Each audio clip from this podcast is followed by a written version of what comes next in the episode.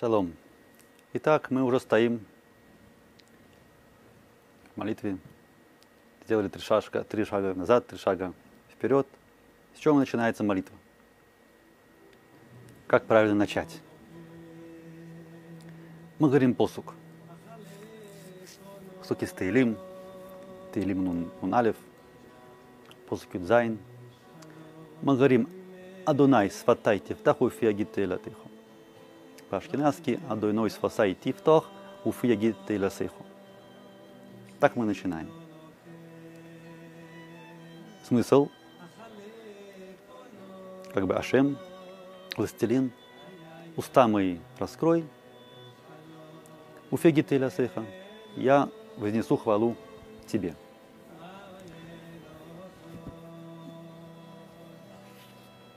Начнем разбираться.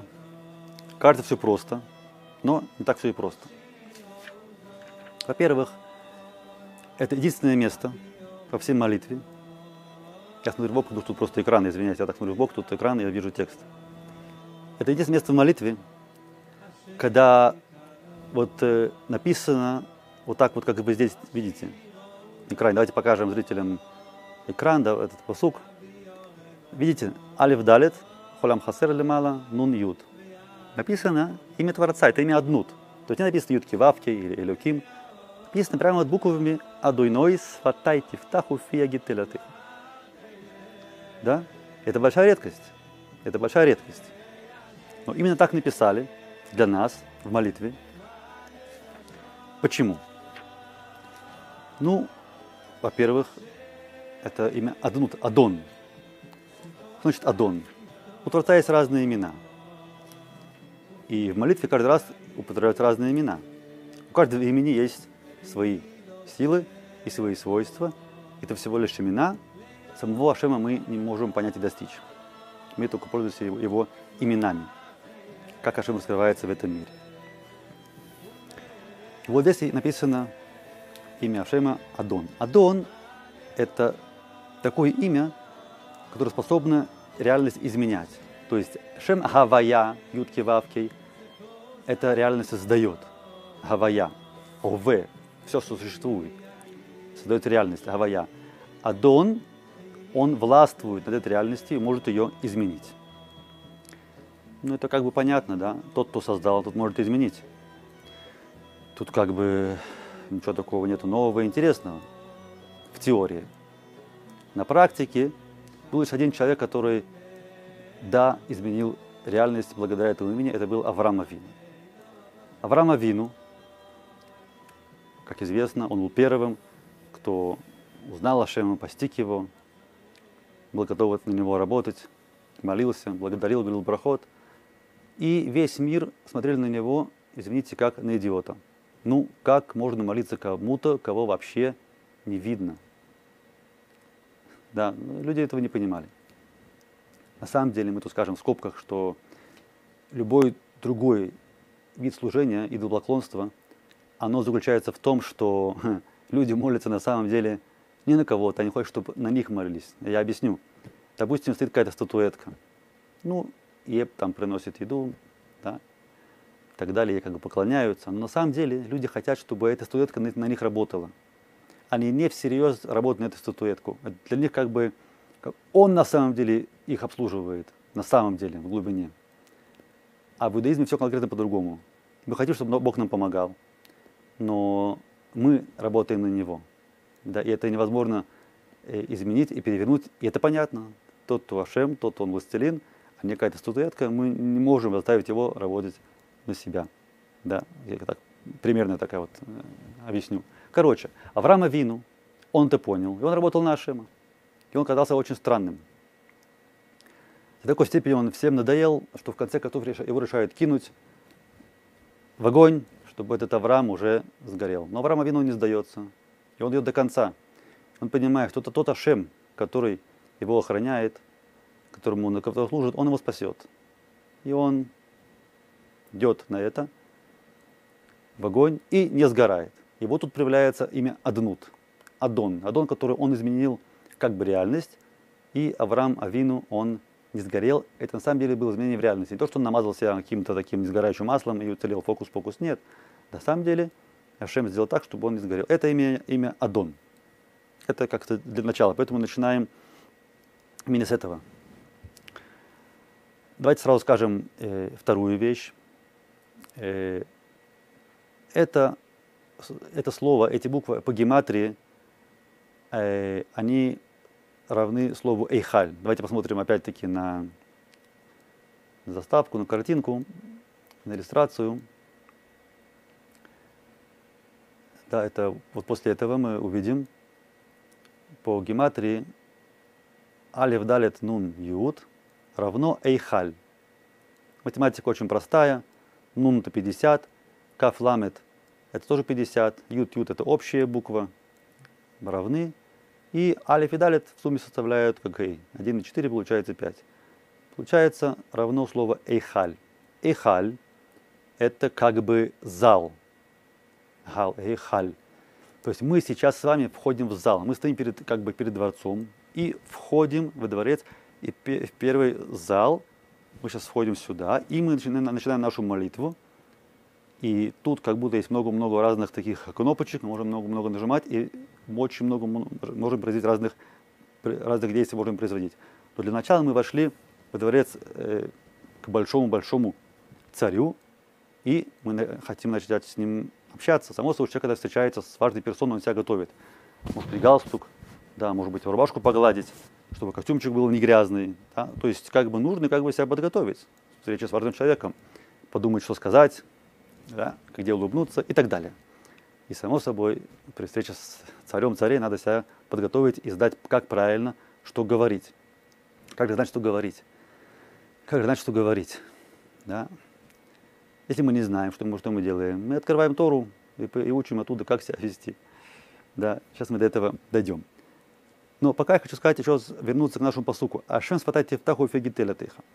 Если мы не знаем, что говорить, то мы попросим у самого царя, чтобы он нам помог.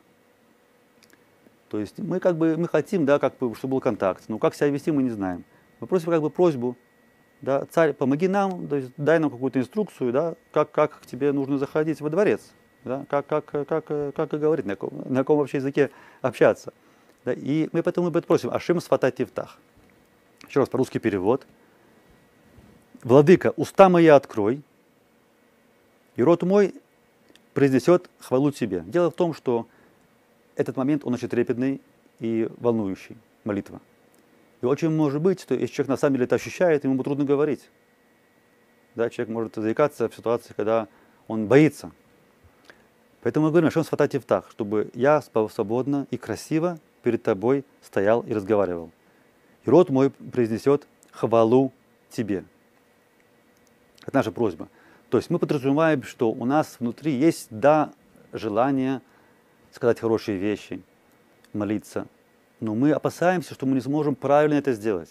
Да, как бы намерение хорошее, но получится что-то не то. И такое часто бывает, что мы говорим что-то что не то и не в том месте. Такое часто бывает. Мы думаем, мы думаем, что э, то, что мы думаем, то и мы говорим.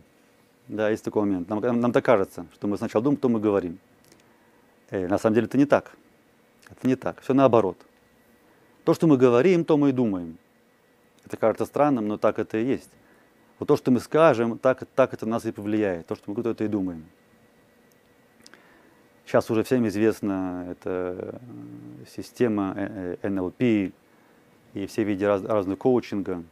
Да, на чем-то все основано. Все основано на том, что то, что я говорю, это влияет на мое подсознание и влияет на то, как я буду себя вести.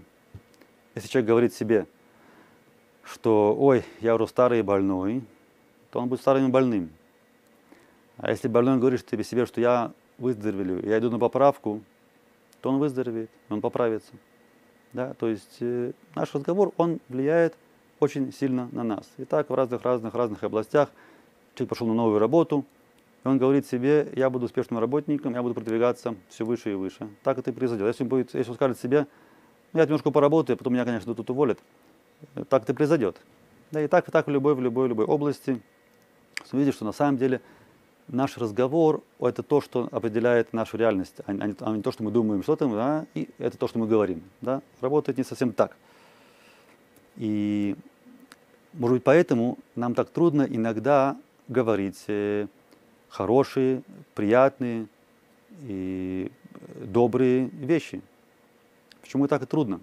Что трудно ребенку подойти к маме и сказать, мамочка, ты такая хорошая, так тебя люблю, ты самая любимая на свете.